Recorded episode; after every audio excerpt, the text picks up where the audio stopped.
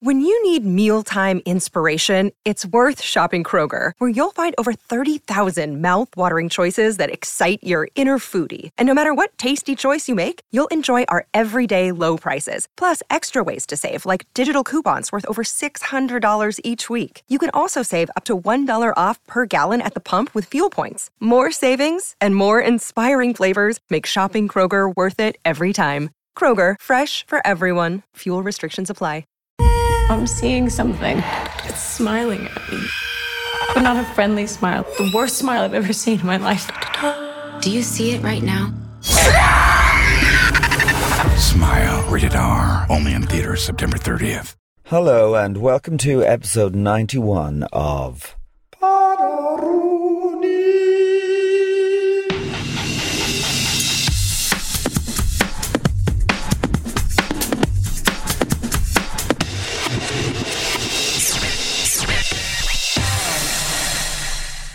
In this episode, as you probably know already, I'll be talking to John Lynn. I hooked up with him at the Edinburgh Fringe Festival. He was doing a show there uh, called Addiction Diction, which I went to see and loved it. Loved it. Um, uh, as I say to him, uh, the charisma, he, he, exudes charisma from the stage.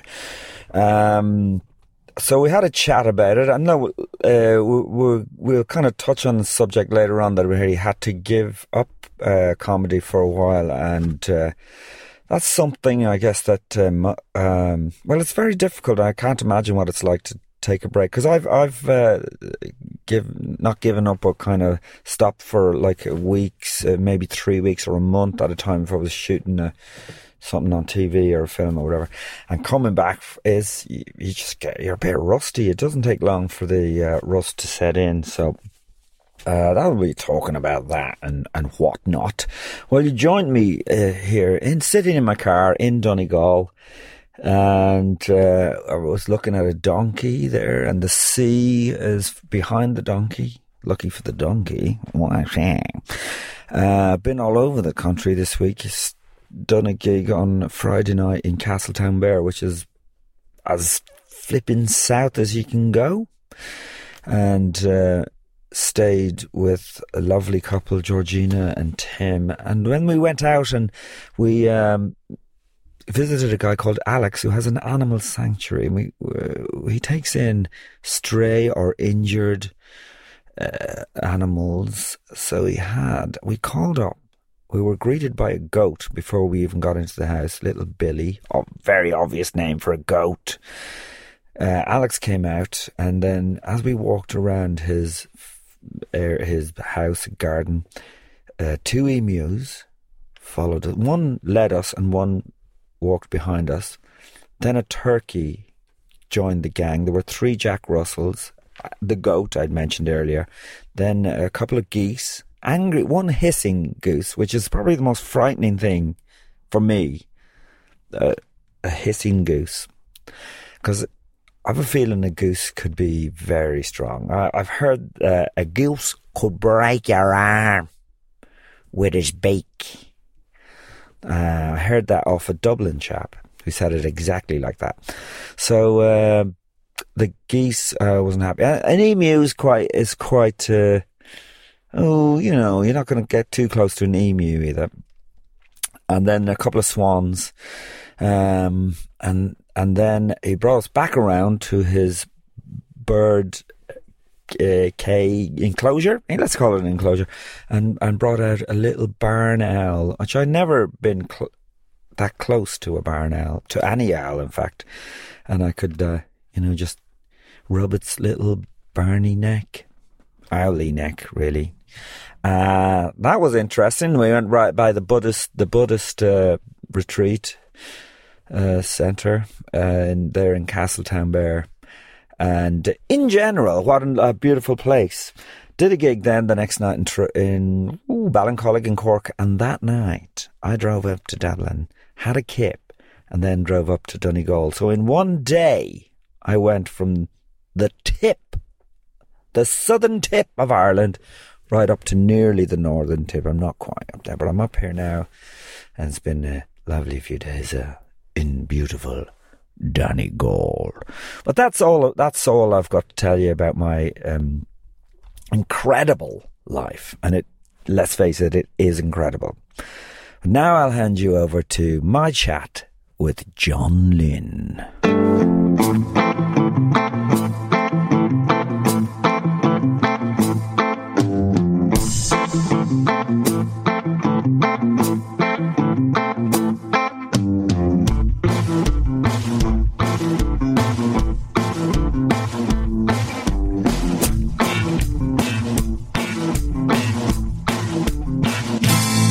Yeah, John, I went to see your show and I loved it. I absolutely. I'm not just saying this now because I would probably say it even if I didn't, but I did really. but I, I loved it, and um, the charisma from you on stage is just unbelievable. It's amazing. I mean, I was looking at the I was looking at the audience, and they were just entranced. Like it, it, it is amazing. My my daughter was there; she loved it as well. She so Jesus, John, getting teary eyed now. No, no, it's it's one really of my one, one of my favorites. Serious- The. Fringe. So it's going well for you. It's going great, yeah, yeah. I'm I'm loving it. It's funny. Nearly every other fringe I've done the last weekend, I've just been so relieved it's nearly over. But this one, I'm kind of like, ah, four days to go. Yeah. yeah, I could do it another week. I'm enjoying that. I, I think it's, I like the show. It's not as last year, my show was about mental health and all that. And like, man, doing it every day was, you know, you were talking more about stuff that was deeply personal in a way that was wounding to you. Whereas this year is just stand up and it's goofy. Hmm. So I'm enjoying it. Like it, it makes me giggle. The stories make me giggle. Whereas last year was a bit earnest, you know. Yeah. We've all got to mind our mental health, people. Be careful out there. Right. Yeah. Uh, uh, how do you stand on that? Because this is a a lot of the shows this year are concerned mental health or. Uh, is Edinburgh uh, an arena where you have to have some? I mean, I'm not saying people are using the mental health as an angle, but it's almost feels like that sometimes. Are they not, Joe? Are they not? I think I don't know, man. I, I I would get a little bit cynical with some of the shows I've seen, but I get it. I understand why people are presenting stuff in that way because as we've been talking about before, like some of the reviews out there are. Uh, how do we say this? Unless you have something in your show about, you know, a dead relative or something like somebody speaking to you from beyond the grave with a life lesson which they wish to impart on the art scene in Edinburgh, you don't get the stars. And I've seen guys doing half shows that are stand up and then half show that's a TED talk mm. And reviewers and critics respond well to that. And I'm not knocking that as per se, you know, I suppose, and even that's what I did last year. So I can't be, but it was like something that happened to me. But it uh, does strike me now that even if you're just getting up and doing stand up in the sense that we know it from working on the, the circuit and the scene, you're deemed to be simply a club comedian. Mm. That now you have to have something revelatory and I, I- think there seems to be a real trend for comics to show this vulnerability now. If mm. they don't, they're considered, oh, he's not really getting into his feelings. you know, like, but you, we've all seen it like class stand ups destroying. Like, I remember going to see Sean Walsh. Mm. And Sean would be good pal of mine, whatever. But he he he murdered like the people were in tears when he just first came on this, and he was destroying it. But it was just he got up and made a series of observations. Stand up in the purest sense of it. There was no real beginning, middle, and an end. It was just hilarious. And I've never seen a comic rip it in that way in Edinburgh, just doing pure stand up. And at the same gig, one reviewer gave him two stars because they said, ah, it's not a stand up show. And the other one went the other way and said it's amazing to see just pure stand up on an arts festival and gave him five stars. So you're just, it's uh, it's hard to know what way to to go for it. But I do think people are right. Now maybe I did it last year, if I'm really honest with myself. Like I was talking about uh, bad health and all that, but maybe I was talking about it because I went, oh, this will do me a lot of good in Edinburgh because reviewers lap this shit up. But then no reviewers came to see me last year because I had no PR budget. Right. So I did that funny TED talk for a whole goddamn month. and then I went, fuck this. Next year, I'm going back to laughs. Big laughs. Yeah. Ah, but look, the year show isn't isn't is got some brilliant long stories. They're a lot, you know. They're. It's not. It's not just gags, gags, gags. You know. But, Oh uh, yeah, but yeah. it's- Like, well, it's it's it's more so like I could have made those routines. Like I'm talking about my my kid cousins and having kids and all that, and I'm earnest about that. Like uh, uh you know, when hmm. I uh, uh, in that bit, I really did want to explore whether that was something I want. Like even friends of mine having nippers and what have you. My old hmm. buddy from Drogheda, Tommy James, banging out a kid there recently. You're kind of looking at it, going, maybe I do want kids, and you know, and in that routine, I am talking about that, but I didn't want to make it preachy at the end of it, which hmm. seems to be the trend now that people will do a funny stand-up bit, which I think, unless you're an idiot, says it all. You've, you've said everything you want to say about the subject, but then they'll tag on a bit of it at the end, like as if they're nearly breaking the fourth wall. And what I really learned from this experience was that I could be a better person, and from being a better person, I could make other people better people. yeah. I just don't want that. I mean, I've put in a, t- I, I would say a tiny little preachy bit in my. We're all. I know, but I mean, They're making us do this. They made us like this. It's not our fault. And as the uh, festival goes on, I feel more confident doing it because at the beginning I was really embarrassed about doing it. and, I went, and then I saw some other shows. I went, I'm doing nothing here. This is just a tiny little bit of. Oh, some of them. I'm expecting some people at points to take out a very sharp razor and just indulge in a little bit of left arm self harming just for effect, you know? Life is hurting. me. Yeah. So this is like kind of weird.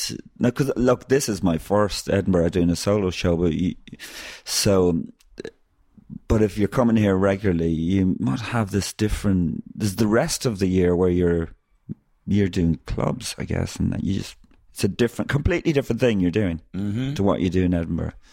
It's like. Because very few people, uh, for example, there's, I'm sure there's people who come here 10 times and yet they, to a club, they still have the same 20 minutes. Yeah, well, you know, they, Yeah, you- absolutely. I, like I could name, so I, I know, um, like even like like Phil Nichol comes up every year and does an amazing hour of hmm. brand new stuff. I go and watch Phil every year, but hmm. when Phil's doing the circuit, I mean, it's not he does the same, but like he's he's banging out the same routines, and I'm like, you're such a prolific rider. Why do you do that? Hmm. And Phil was like, the circuit, I got to earn my living on that, and it has to be bulletproof every single time. And that's what I'll do because I'm a professional circuit comedian.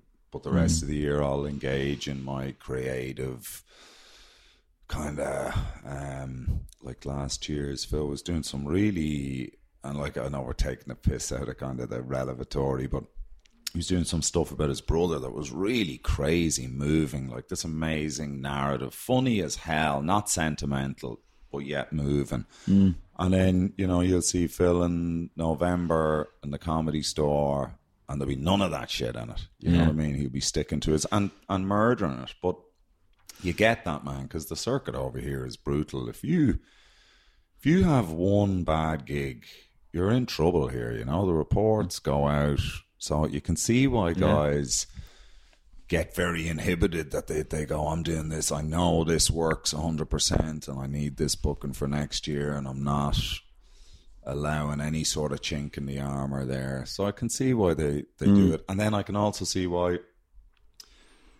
as a creative person and a stand like that gets boring, man. So to come up here and do that month of a new show, a completely different thing, a personal thing, can kind of restore Yeah. you for the rest of the year. But is there no other? Uh, can you not tour it then afterwards? Is there no uh, circuit to tour a one-hour show? Or?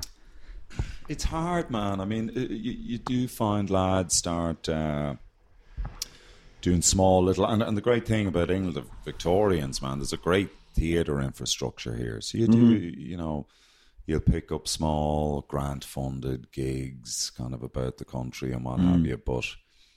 It really depends on the act and Mm. who's behind them and what else is happening for them, you know. I don't think it's any guarantee you come up here and have a banging show that it's necessarily going to tour after it. Yeah, yeah, because its own its own little world. Yeah. you, you come back from Edinburgh um, and you and everyone else is like, what? Who? What festival? Yeah, You know? yeah. And- Well, I, I've even noticed a, a difference now. Guys are. It used to be when I first got in, people coming up to Edinburgh. It was to progress. It was I'm going to go up there, and that's going to be where I showcase myself to move up to the next level, whatever that may be. Whereas now, I think a lot of guys are coming up to really kind of just do it for their own sort of creative soul and get another 20 minute routine or 20 minute club set out of it, you know? Mm-hmm. Like you see a lot of people now are not really thinking, oh, this is going to be a mad break. I'm just going to go up there, work for a month, and at the end of it, I'll be real stage fit and I'll have a lot of new material to kind of face forward. And I think that's why when fellas don't come up here, it's very hard to change your set on the circuit. You know what I mean? Because if you come up here and you have that hour of a month to kind of really get your your new stuff down, but you can't risk doing that in the circuit. No. You know? Yeah, it's really worked for me that way actually, and it's forced me to write new stuff, and Yeah. and and and some of that I'll be able to use on the circuit. Yeah, and it's yeah. brilliant. And and that's it. And you're confident in it now because hmm. you've you've done it every day. Every day. Yeah, yeah, yeah. Sometimes to full house, sometimes to five people. so it's really like, But that even gigging of five people, it, it's never pleasant. But mm. I think a lot of the time, it can really sharpen you up when you gig to tiny audiences and then mm. hit the circuit. So, like next month, I'll be doing Brighton Komedia and the Comedy Store and all that. And after having this much stage time in this concentrated period of time, like I'm looking forward to those gigs because you're just so sharp. You know Yeah. I mean, you're just and that kind of carries you through then till you start writing your next one. You know, so and I think with the free fringe now, people are willing to come up because they're not going mad into debt. Yeah. you know. Whereas before, the pressure was like if your show didn't do well, you're looking at all that debt, man. Like I remember when I first got over here and I was in that loft bar above the Gilded Balloon, and uh, it takes about five levels of security to get up there. You know, and get out onto the balcony bar, and it's all VIP, and you go through. And when I get out there, there's a security guard on the roof, and I was like, "What job are you doing out here, man? You've been through five. I said, "You're skiving." And he said, "No, no, I have to stand here." And I said, "Why? What possible reason could there be views down here?" And he said, "Well, insurance." And I said, "Uh, insurance? And he said, yep. He said, artists see themselves getting a few bad reviews, see themselves going into 10 grand of debt, and the insurers, the insurers are worried they're going to throw themselves off this roof. So I have to stand here till we get this all blocked off. that's insane. Wow. Yeah, that's what it was. Like that's you'd be looking at. Like you even hmm. talk to some of the lads. I mean, I don't want to mention, but some lads who are with the big companies, they're in like fifty grand of debt from coming up here for five years in a row. yeah. Whereas now with the free fringe, I don't think it's going to tie in as much to lads getting like mad TV deals or any of that bullshit, which was what this whole thing used to be about. But that kind of world is gone anyway. But now mm. people can come up and do an hour and not face that debt, even go home with a few bob. Yeah. You know? Yeah, no, it's good. And how many Edinburghs have you done with your own show? Uh, this is my. I think I've only done four with Right. my own. So I would have come over for about four years in a row, but I was doing compilations. One that you used to do actually. We took over the mantle, the young, gifted, and green. Oh, right, yeah. the gilded balloon, all that. Did I do that? I, I did something like that, yeah. Yeah. That's a while ago, yeah. Yeah, did that with Colin McDonald and Carol Tobin, and then came over and did another compilation, then a couple of solos, and then just last year and this year. Right, yeah, yeah. Yeah. Well, one thing I found is, I think it's like da, da, da, about 17 years ago, maybe 18 years ago, I came over here with Patrick McDonald. and We did a double and we got amazing reviews. We were like packing this place out down the Gilded Balloon. But when I think about it, I'd say that the show was shit, really. But because we were barely, we were barely scraping together 20 minutes each. And then you then you get 20 years of experience and you think you've got now you know what you're doing, but no reviewer wants to come and see you.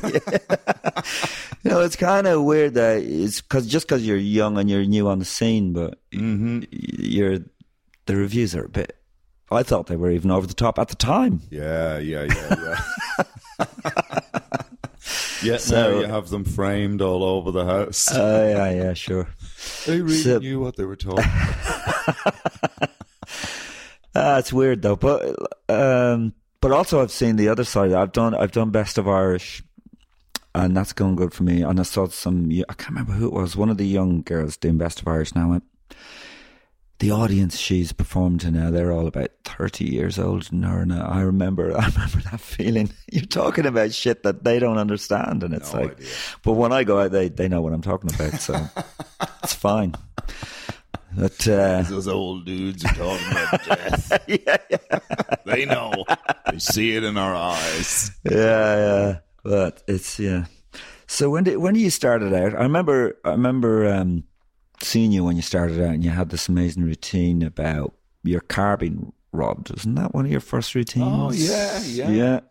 Yeah, that's God. Yeah, that was that was unbelievable. I went down to Kevin Street and kind of talk, and the cops were just so. it's like my car's been nicked.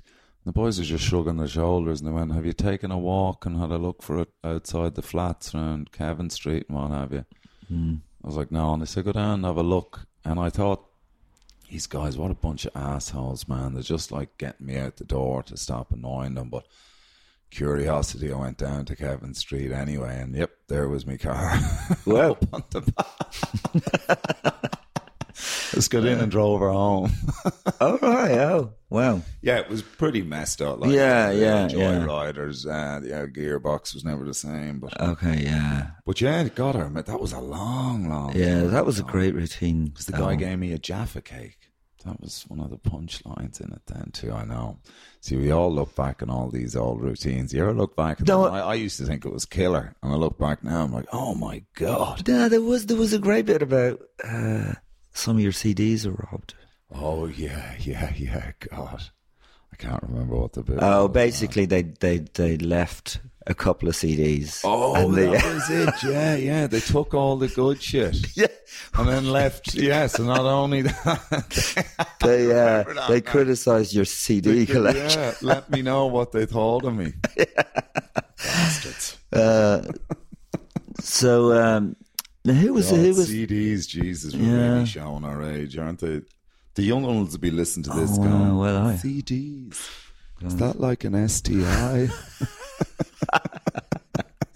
Penicillin cured that one, I think. what would CD stand for if it was an STI? Uh, um, who was starting out around the same time as you, John? It was a bit, Um, Eleanor, Jarlath. Well, I think Jarlath was going a little Mm. bit. Colin was gone a little bit. Colin McDonald. Um, Fred Cooke was starting when I was there. I remember doing a, a new competition, and it was myself, Carol Tobin, Eleanor Tiernan and in the final, and then some others who haven't lasted the lasted the fallen by the wayside. Yeah, Um, Yeah, no, but there uh, was that was. But when I started, it was you only had the halfpenny and the international, so mm. and you couldn't get into the international, so you do one gig a month or one gig every three months. You know, it was it was tricky enough. So you had to find other gigs. Like I'd be doing music nights and stuff like that. Horrible stuff. Poetry nights, trying to get up and tell. Oh, really? story. Yeah, yeah. I was doing that, but then it's incongruous. You know, these people are talking about, you know, all this emotive, romantic stuff, and then you're up trying to tell a few dick jokes. it didn't really, it never worked. Yeah, I did. Uh, myself and Paul Tyler did a poetry night once. We we in um, New York. We got art, arts flights to New York to do some gigs, and um, you know from Culture Ireland. Yeah. Um, but we were booked into a, a poetry night in Manhattan in the Pyramid Club or something. So the guy on before us, and I don't know if you like, you, you would never saw me and Paul Tyler. We were like ridiculously stupid. We wore wigs and we sang stupid songs, like songs. One song was like the mucky mucky mud, the mucky mucky mud. It was ridiculously silly. Anyway, the guy on before us uh, read his own poem about the Holocaust, and the um, but the compère had had a bright idea of linking the two. So he said, um, one way to wipe out a nation or a race is to gas them to death. Another way to wipe out a race is to steal their wheat and leave them with blighted potatoes. And now from Ireland.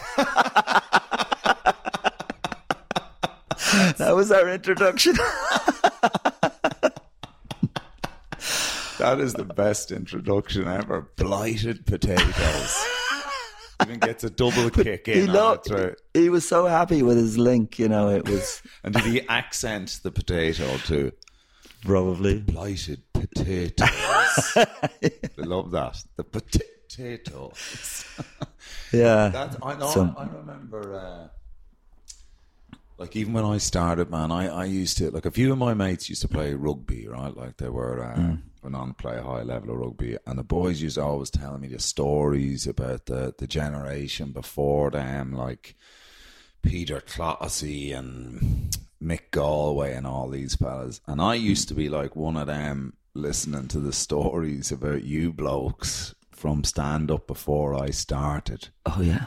Because our generation of lads, fellas that get on or whatever, but there was a bit of bitching, a bit of underhand, like, you know, that bit duplicitous sort of, you know, ah, he's not really that great. Uh, lads that have issues with each other and they'd air and behind each other's backs. And then the likes of PJ, I became very close to be telling me about all you dudes and be going, man, those guys, if they had an issue, like just punch each other in the fucking heads.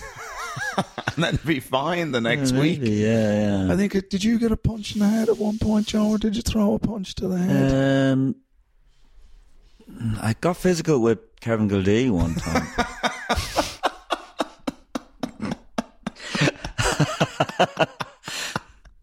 That was in London, uh, in his flat. But uh, in his flat as well. But uh, Were you crashing there? yeah, That's the house guest you want. I ate your fucking porridge and now I'm going to give you a slap upside the head. uh, it's kind of wrestling. I think more. It was a bit like, Get bit like you can't. But the weird thing, uh, I was wearing a it's kind of like a jacket, like a sports jacket type jacket, and um, when I was fighting him, and um, but uh, the next day I put it on, and I got my flight home.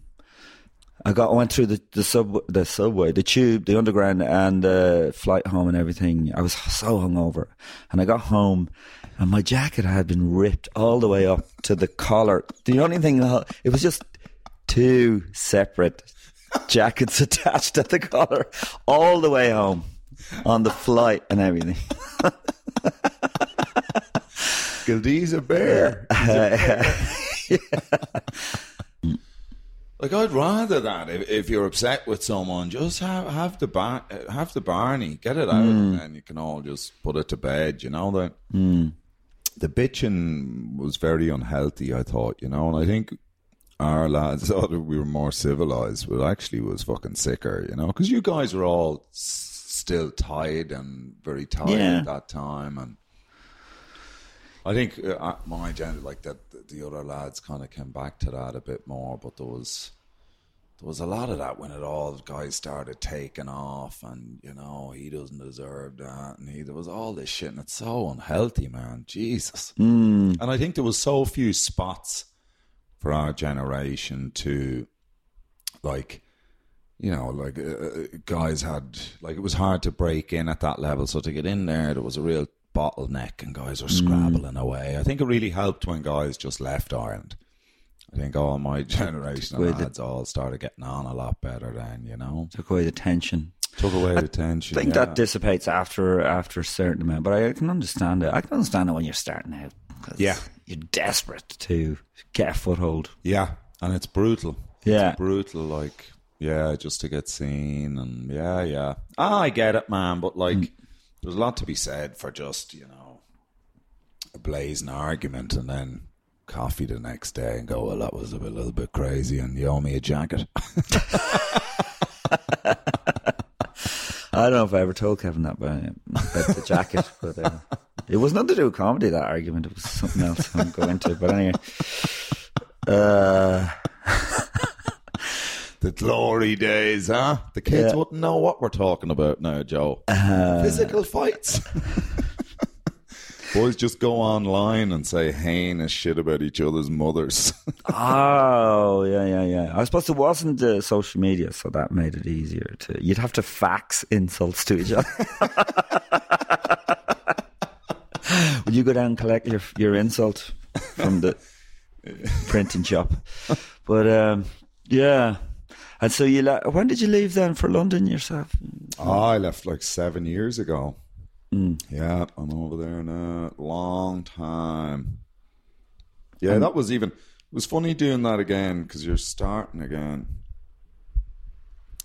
Yeah. The uh like yeah when um when I got to like back doing open spots and all that stuff, you know, it was uh mm.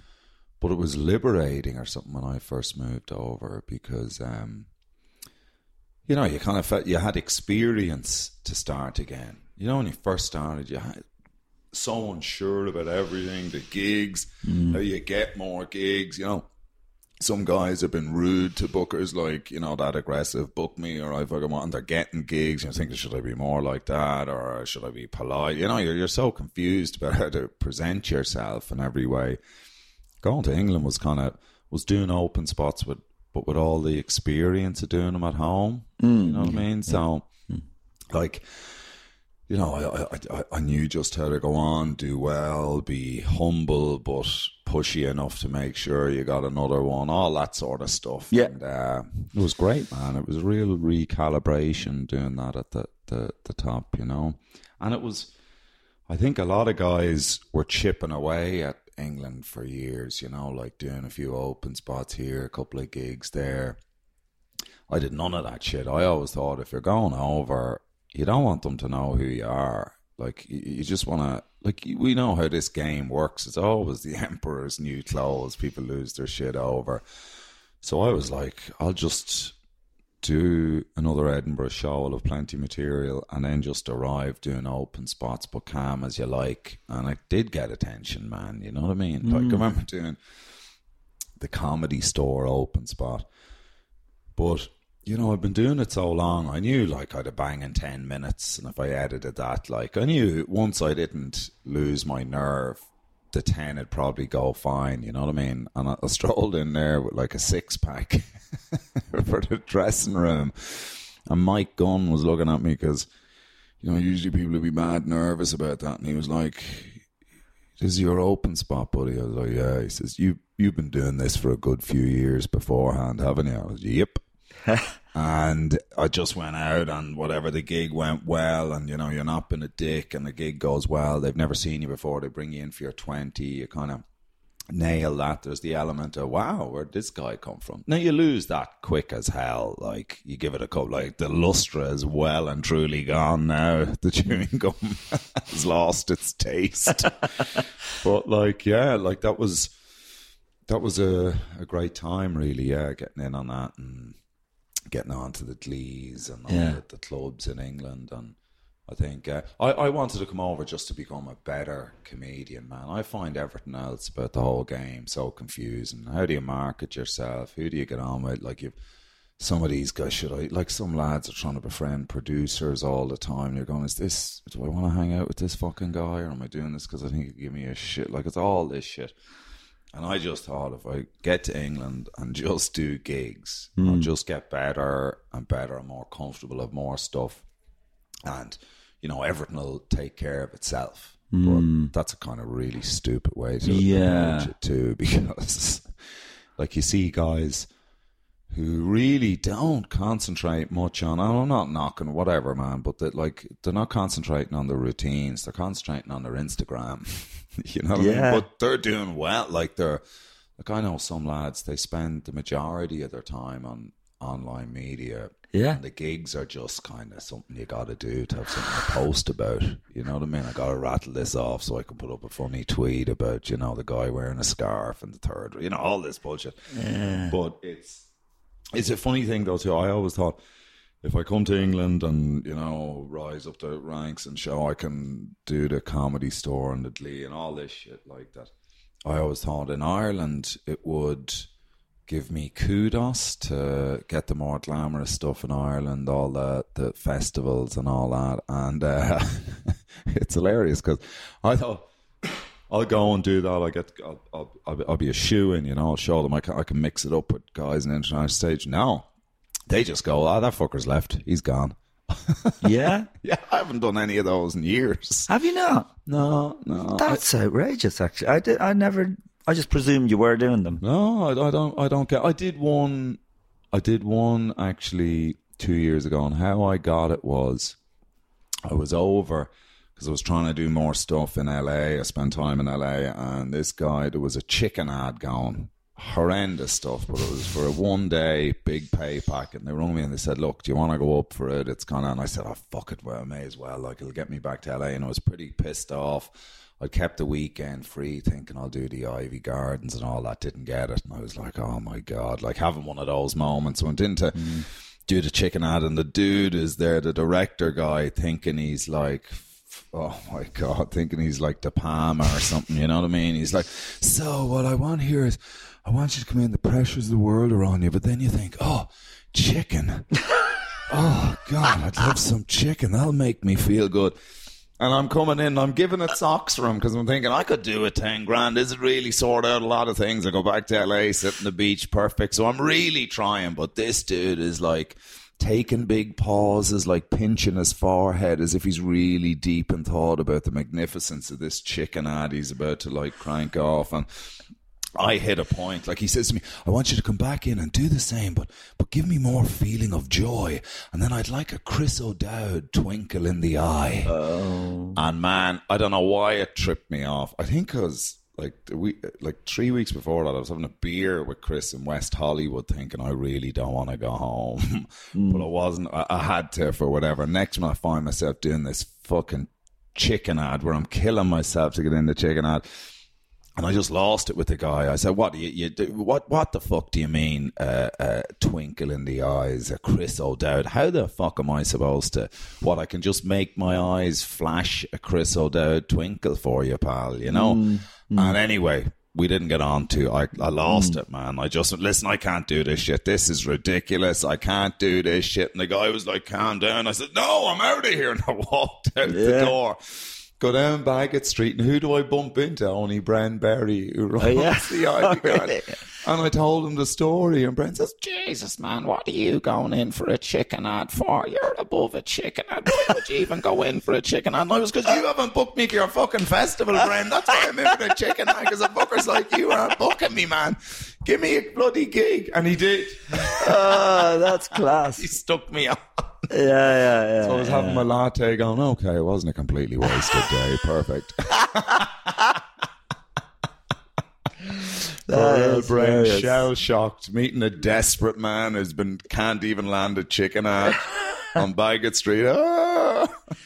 It's funny you should say it because I've done the auditions for ads where back in the day they'd go, "Oh, "We're looking for someone a bit like Sean Hughes, a bit of Sean Hughes kind of," and then it'd be, "Could you do a bit of kind of a Dylan Moran type of thing?" And it's like whoever the fucking oh. Irish bloke who's popular at the moment, they want you to pretend to be him. Yeah, It's exactly. like fuck off. oh man, I, I hmm. it drove me, man. That knocked me for. A bit. I was like, Jesus Christ, is this the future?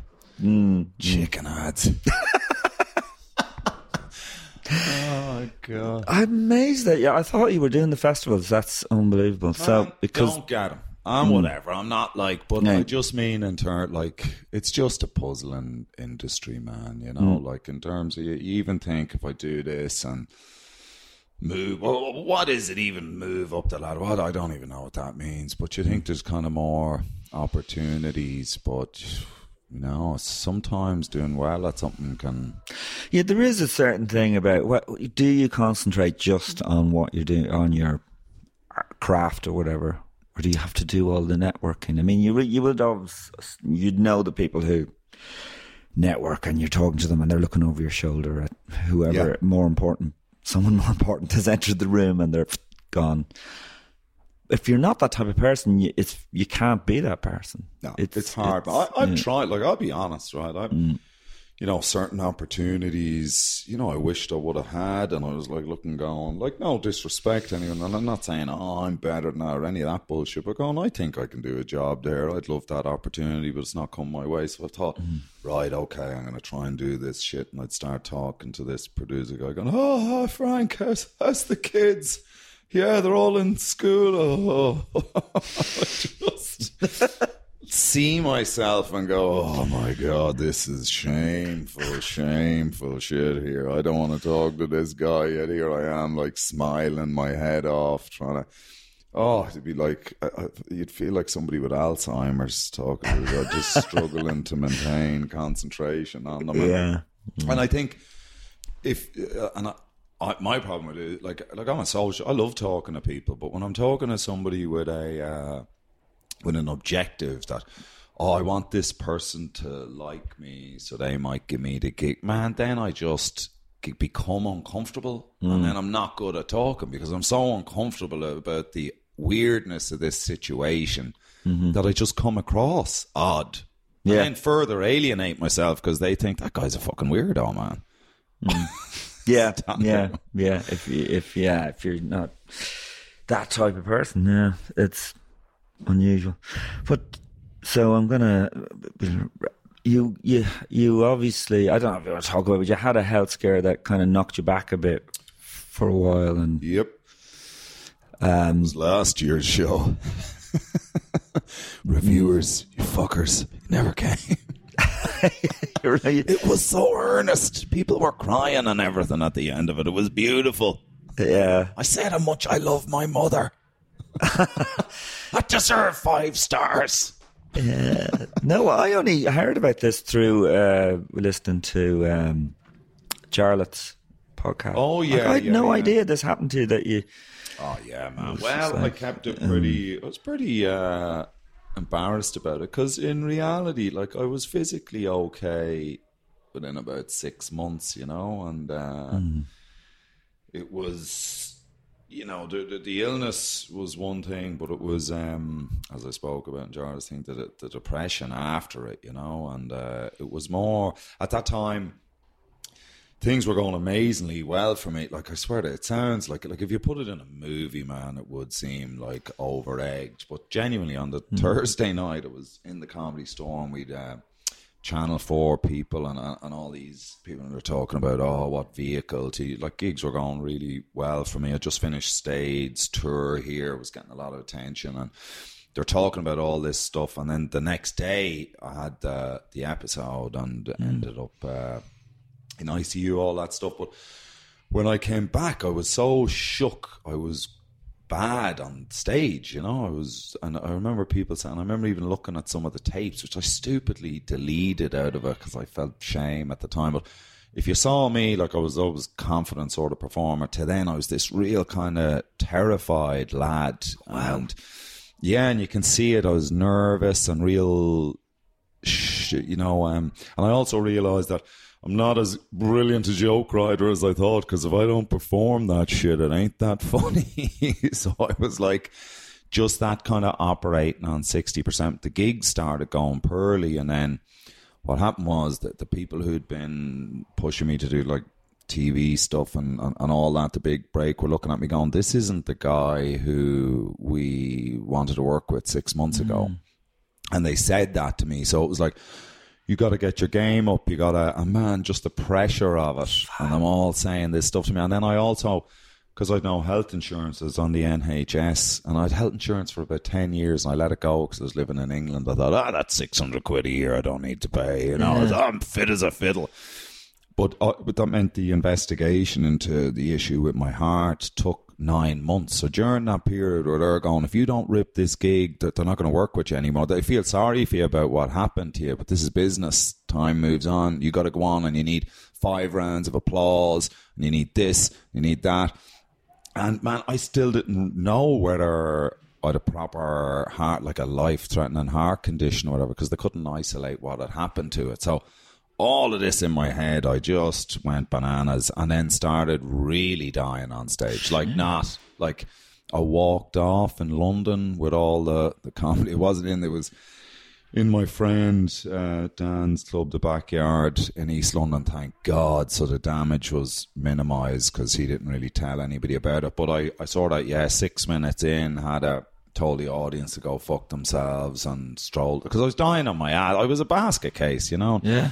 So I walked off and uh, yeah, I just had to stop doing stand up for about a year. But it shows you how big the scene is, man. Like, and that is, it's funny you say that you're not the only person. Like, nobody knew. Even when I first started going back doing gigs on the circuit, people had no idea. They'd just say, uh, "Oh, I haven't gigged with you in a while." Because it's so big, man. Like sometimes you just don't come across Yeah. You know, it depends on who you're you're booked with, you know. So you just mightn't see anyone for two years. Yeah. You don't even realise they're gone, you know. But uh, yeah, that's what kind of happened, man. But uh, like I look back now, you know, I uh, my fam, well, my siblings and stuff, you know, really looked after me, man. Like a lot of good came out of it. Uh, I really realised I, I still wanted to do stand up because I had to start again, you know, like even the comedy store were like, listen, buddy, that was super shit. And all we can do for you now is just pull all your gigs and protect what reputation you had. But they were going, you can't in a professional capacity. You're just not there anymore. Whatever's happening, yeah, you can't gig. What what you're doing up there, you're just sucking ass. And the more you do of that, you're not going to come back for it. So they were like, take a year off. And I went back, as I spoke about in journalist thing, I went back to uh, teaching and I was I went back to I was, was working with kids in a in alternate provision in London. So a lot of kids with gang involvement and what have you. So it was a blend of teaching and kind of a lot of social work, man. You're ascertaining are these kids okay and just trying to show them a bit of care. But that was an amazing experience that really got like some of those kids, man, were so funny. I had one kid and uh, he was caught driving a BMW down through Kensington and West London when he was 15 years of age.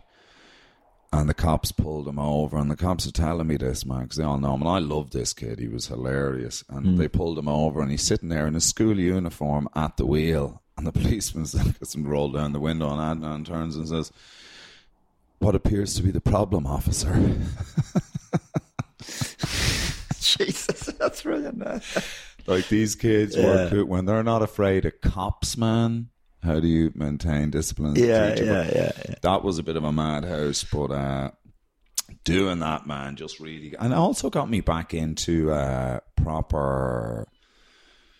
I don't want to say this. It sounded like proper life, like an Edinburgh show. Proper, like back into uh, being in a staff room with people and what people are talking about and worried about and observing and like talking about shit that I would never ever ever watch like uh the X Factor and all that sort of shit you know realizing now really like tapped me back in to start writing jokes again you know and uh my uh, most of my Well, in the show- sense that you were hearing stuff or involved in real life that you could you could yeah, draw from that. mining again. Yeah, right. the hardest thing to write is when you're just on the road doing stand up. Well, what's your material going to be about? Uh, just being in a car, airports. hotels. Yeah. So that's all you're doing, you know. Like, and I'd find myself start saying that shit, you know, like uh, oh, you know, and that like the those things in airports to make people walk quicker through airports, Yeah. and people stop on them. You know, that was my bit, like driving me because it sincerely does drive me epileptic. And then I'm going, oh man, this is shit that you heard 30 years ago when these fucking things weren't even invented. It's the same stuff about God. It's annoying going through airports. So it's Yeah. like, got to get away from that. And that's why I try and do stuff to. That's interesting though, because it does. The life of a comedian is just takes you out of all that from Yeah. your jobs and then the peop the things that people can identify with. Yeah. And then And, what uh, are you left with? You're doing indulgent sort of stuff, you know. Like I, Yeah. I come up a routine about um, like just the commuter sort of experience in London. Hmm. That outside of London doesn't really have any legs. But man, from and that's sitting in a staff room. I pretty much just mind that from listening to everyone every morning talking about their travails getting in there that morning, hmm. and that sort of started plugging me back into when I because I went back to do like non-paid nights. That's where I started again. you Yeah. know, and yeah, I went right back to the very bottom, man. Like and mm. and wanted to do it that way because I wanted no pressure. I couldn't at that time just cope with pressure because mm. I was a bit bashed up, you know. Whereas, you know, you go into an open mic night and back to the start, the way it used to be when I was waiting tables and doing a bit of school teaching and profit shares and shit like that. And I started doing stand up as a as a way to meet funny people, to have a couple of beers with, and jump up and have a laugh. You know, I really hmm. didn't think when I started. I mean, I realized pretty quickly in, but when I started, I didn't think you could make your living doing this. I never. Hmm.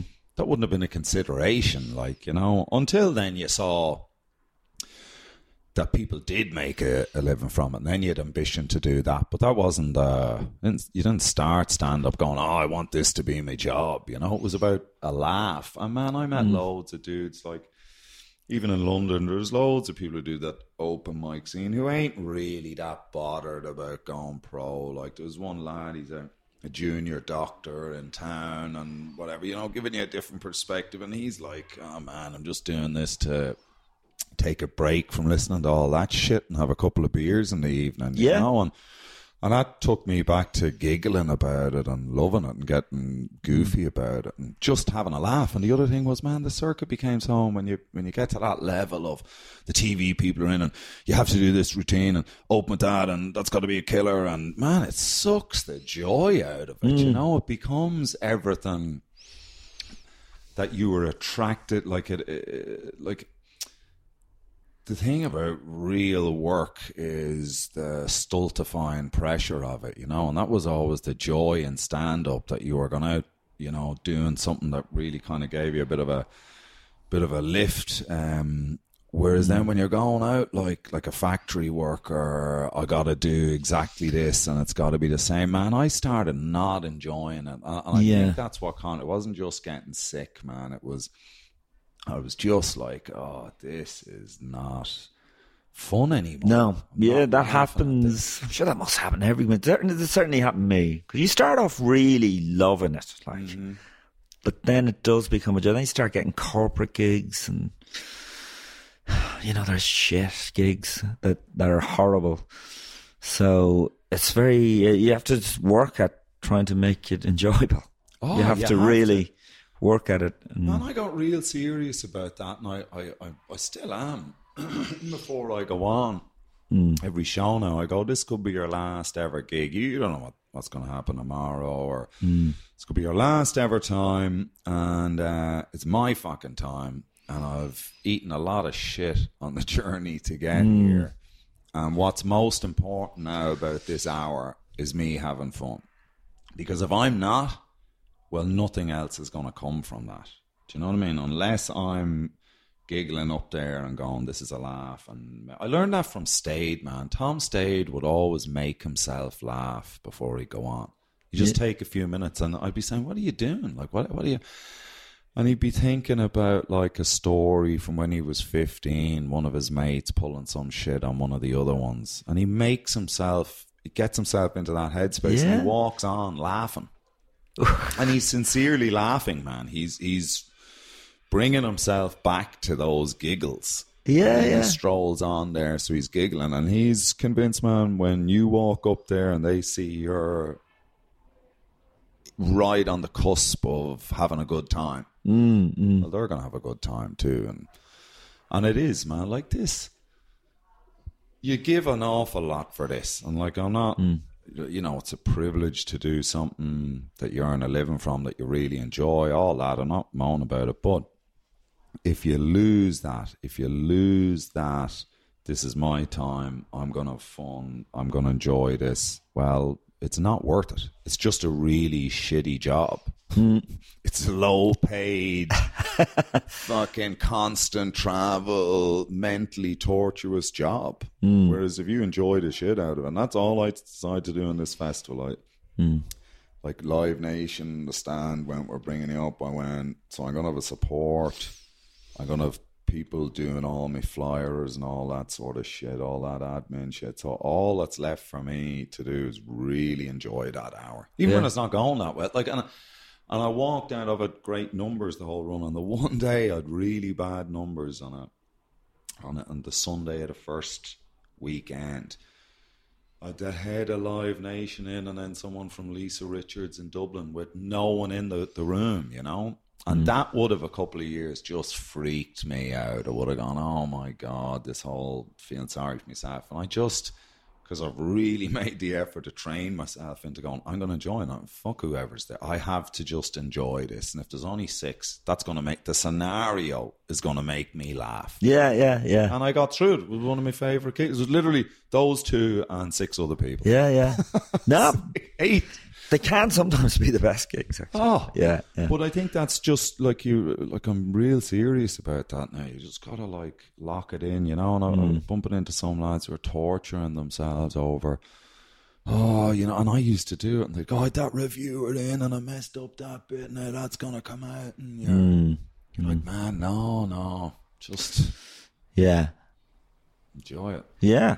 Well, that's uh, inspiration, and I think you've inspired me now to go and get a job in a warehouse or something and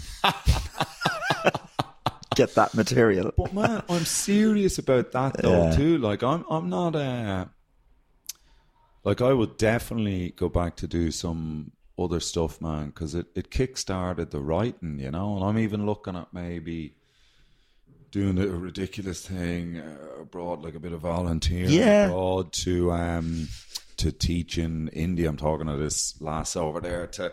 Because uh, otherwise, what the what am I what am I going to talk about? You know, and I'm Yeah. committed now to doing Edinburgh again next year. So Yeah. I need minutes, man. I need minutes. And getting into something like that gives you those. Like, remember Desi with the work experience, Des Bishop. and all that. Shit, Yeah, you know what I yeah. mean? That's was his whole material for years because he, he did it. You know, he Yeah, yeah. I remember Delamere used to do that too.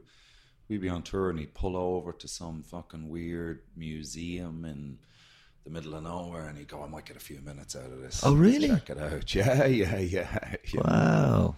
So whether it's getting a job or just doing something, Right. or Try, like uh, sitting in a room, it's, it's fucking impossible. there's nothing Looking out the window. to inspire me here in this room apart from you, John. Oh, thanks, John. It's the nicest thing you've ever said to me. Well, listen, thanks a lot. It's been great chatting to you. It's been amazing, Joel. Thanks a million, buddy. Cheers.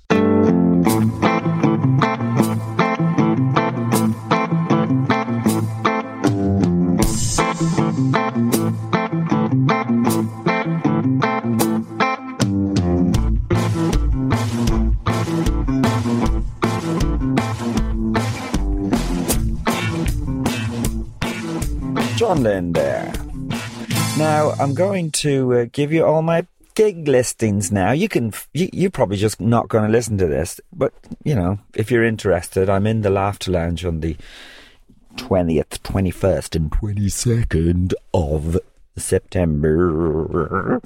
And then the uh, following weekend, I'm in the Imperial Hotel in Dundalk on the 28th. Trabolgan in County Cork on the 29th. And 33 South Main in Naas on the Sunday, the 30th of September. That's my gig, gigaloos. You can also find uh, some videos, sketch videos that I've been doing with Patrick McDonnell on uh, Facebook. Joe and Pat is the name of the page. And our recent sketch has been far, by far, our most popular one with 22,000 views, which for us, you know, for some YouTuber, that's like, oh no, I got a, mi- um, I get a million. I don't know why they talk like that, but, uh, but for us, 22,000 is quite good. Uh, that's uh, that's all the crack. And if you want to contact me um, on my website, www.joerooneycomedian.com. Facebook is Joe Rooney Comedian and uh, Twitter Joe Rooney One. Uh, I'm going to be doing this uh, weekend, the Laughter Lounge, with Glenn Wool, the a renowned Canadian comedian. So I think I'll get a chat with him. However, the next podcast I bring out, I think, yes, it will be with Davy Riley when I chatted to in the uh, in the uh, at the Edinburgh Fringe uh, after his uh, show, which I think is running also in the Dublin Fringe Festival called. Um, fucking having a clue what it's called. Something to do with a camera, uh, a found camera or something like that. So, uh, yeah, that's it. Good luck. Uh, see you soon. Bye.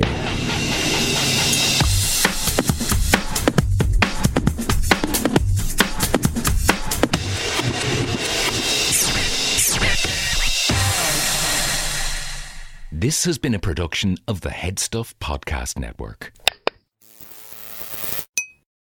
I'm seeing something. It's smiling at me. But not a friendly smile. The worst smile I've ever seen in my life. Do you see it right now? Smile. Rated R. Only in theaters September 30th.